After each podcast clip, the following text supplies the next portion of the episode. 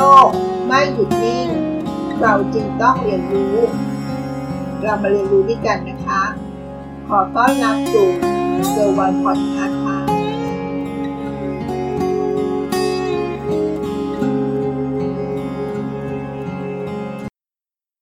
สวัสดีค่ะ ยินดีต้อนรับสู่เกอร์วันพอดแคสต์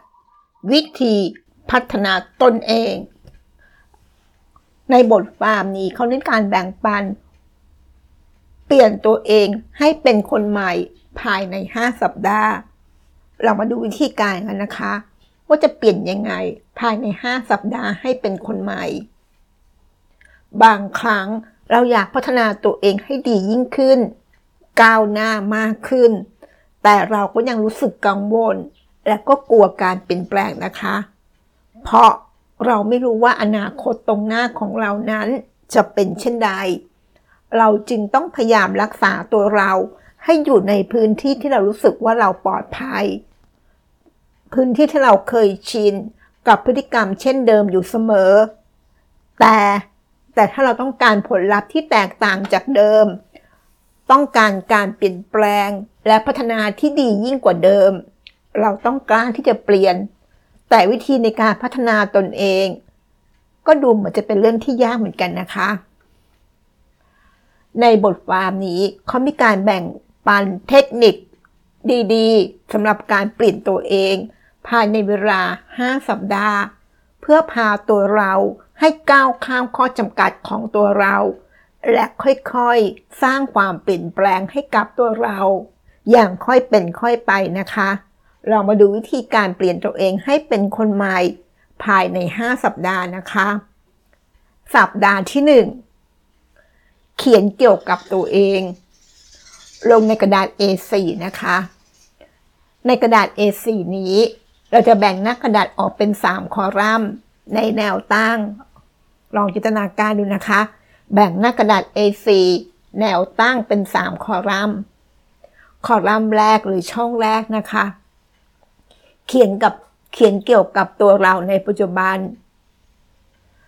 คอลัมน์ช่องที่ 2 เขียนตัวเราจากนี้ไปนะคะ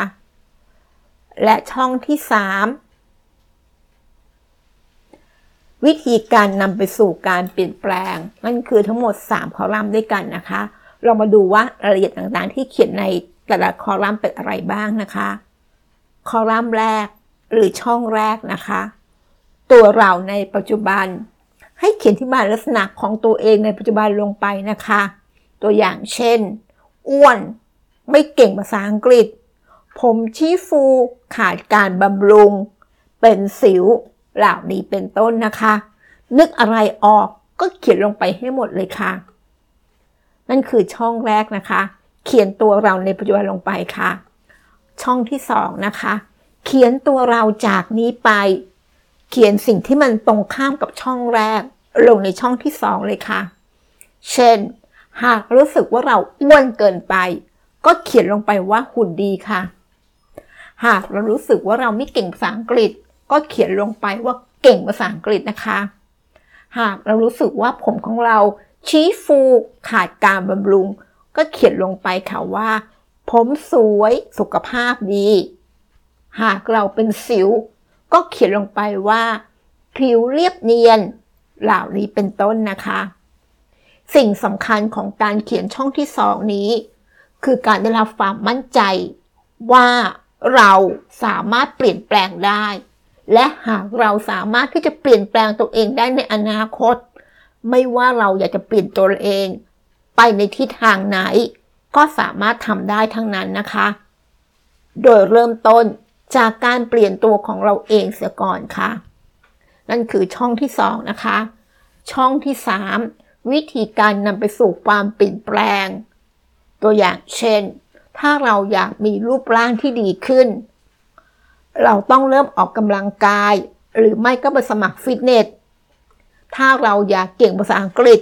ก็ต้องฝึกท่องศัพท์ อ่านข่าวภาษาอังกฤษเป็นประจำทุกวัน สิ่งสำคัญไม่ใช่แค่กำหนดว่า ตัวเราจากนี้ไปคืออะไร แต่แต่เราต้องจิตลงไป พฤติกรรมที่นำไปสู่เป้าหมายนั้นให้ได้ด้วยค่ะ พูดง่ายๆก็คือ พยายามทำให้เป็นรูปธรรม และลงรายละเอียด ไปถึงระดับที่ควรจะเริ่มทำอะไรสักอย่างได้ทันที โดยวิธีการที่นำไปสู่พฤติกรรมนั้นๆ ไม่ใช่เพียงแค่การเขียนบอกว่า ต้องทำอะไรแบบคร่าวๆแต่เราต้องศึกษาอย่างท่องแท้ ถึงวิธีการที่ทำให้เราเข้าสู่เป้าหมายให้สำเร็จได้จริงๆ ตัวอย่างเช่น ถ้าเราอยากมีรูปร่างที่ดี ไม่ใช่แค่บอกตัวเองให้ออกไปออกกำลังกาย แต่เราต้องมีการรับประทานอาหารที่เหมาะสมกับไลฟ์สไตล์ออกกำลังกายอย่างถูกวิธีในปริมาณที่เหมาะสมอีกด้วยนะคะ การค้นคว้า การศึกษา การหาข้อมูลว่า ต้องทำอย่างไร จึงจะเป็นแบบนั้นได้ ก็เป็นวิธีการหนึ่งในการสร้างพฤติกรรมที่เป็นรูปธรรมนะคะ เมื่อเรากรอกรายละเอียดลงในช่องทั้ง 3 ช่องครบแล้วนะคะ ขั้นตอนต่อไปก็คือ การลงมือทำค่ะ สมองและร่างกายของมนุษย์ เกียดการเปลี่ยนแปลง ถ้าปล่อยไว้แล้ว คิดว่า เอาไว้ค่อยทำหรือสักวันค่อยเริ่ม ถึงเราตั้งเป้าหมายเอาไว้นั้น ก็จะไม่สำเร็จลงนะคะ หลังจากที่เราบุกในคอลัมน์ที่ 1 และคอลัมน์ที่ 2 ได้แล้ว ลองคิดหาวิธีการที่ทำให้เราเปลี่ยนจากคอลัมน์ที่ 1 หรือช่องที่ 1 มาเป็นช่องที่ 2 ให้ได้ นั่นคือสัปดาห์แรกนะคะ สัปดาห์ที่ 2 บันทึกสิ่งใหม่ เมื่อมาถึงสัปดาห์ที่สองเราน่าจะเริ่มเห็นความเปลี่ยนแปลงเกิดขึ้นกับตัวเราแล้วนะคะ ตลอดหนึ่งสัปดาห์ที่ผ่านมาบ้างแล้ว ในสัปดาห์นี้ เราสร้างความเปลี่ยนแปลงให้กับตัวเราเพิ่มมากขึ้น ด้วยการเริ่มทำพฤติกรรมใหม่ ๆ ทุกวัน วันละอย่างน้อย 3 อย่าง ตัวอย่างเช่น การตื่นให้เช้าขึ้น การลองสั่งเมนูอาหารที่ไม่เคยสั่งมาก่อน การลองพูดคุยทักทาย กับคนที่เราไม่เคยคุยด้วยมาก่อนเลย การจดบันทึกสิ่งใหม่ ๆ ที่เกิดขึ้นในแต่ละวัน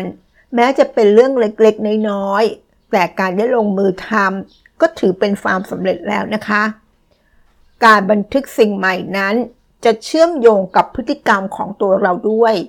เพราะเมื่อเราต้องการที่จะจดบันทึกสิ่งใหม่ให้ได้ทุกวัน เราก็ต้องพยายามทำสิ่งใหม่อยู่เสมอ เป็นเหมือนความท้าทายและเป้าหมายในทุกๆวันของเรานะคะ นี่คือสัปดาห์ที่ 2 ค่ะ บันทึกสิ่งใหม่ลงไปนะคะ สัปดาห์ที่ 3 ความยุ่งยากคือสัญญาณของการเริ่มลงมือทำนะคะ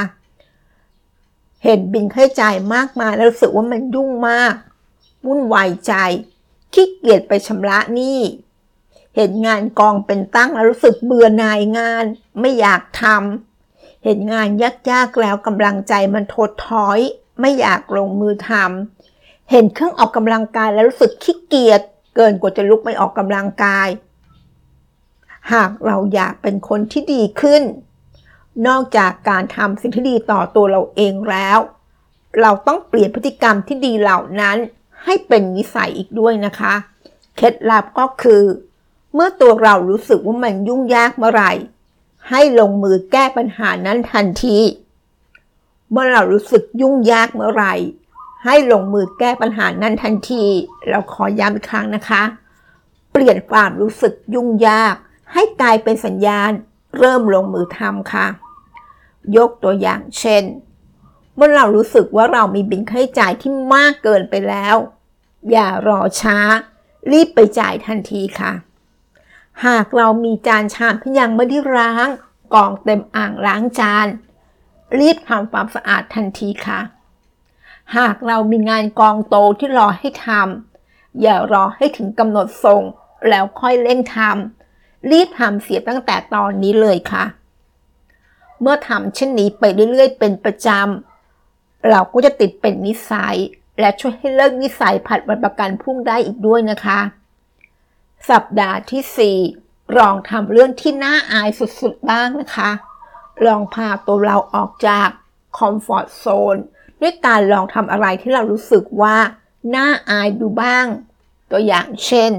การพูดทักทายกับคนแปลกหน้า การทักทายคนที่พบกันในลิฟต์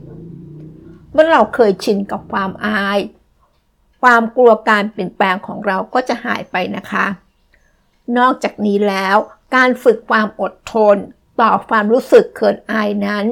ก็ยังสามารถช่วยขัดเกลาจิตใจของเราในอีกทางหนึ่งนะคะ สัปดาห์ที่ 5 ใช้ประโยชน์จากศัตรูค่ะ ที่ผ่านมาเราอาจจะหลีกเลี่ยงการพูดคุยกับคนที่เราไม่ชอบ กับคนที่เรารู้สึกไม่สนิทใจ แต่ที่จริงแล้ว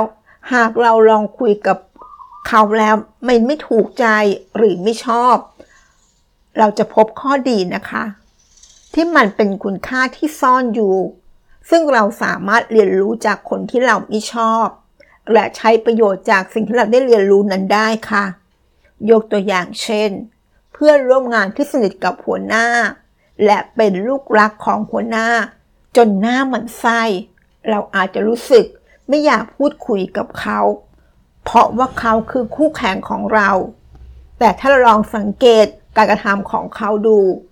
เราอาจจะค้นพบวิธีการที่ทำให้เขา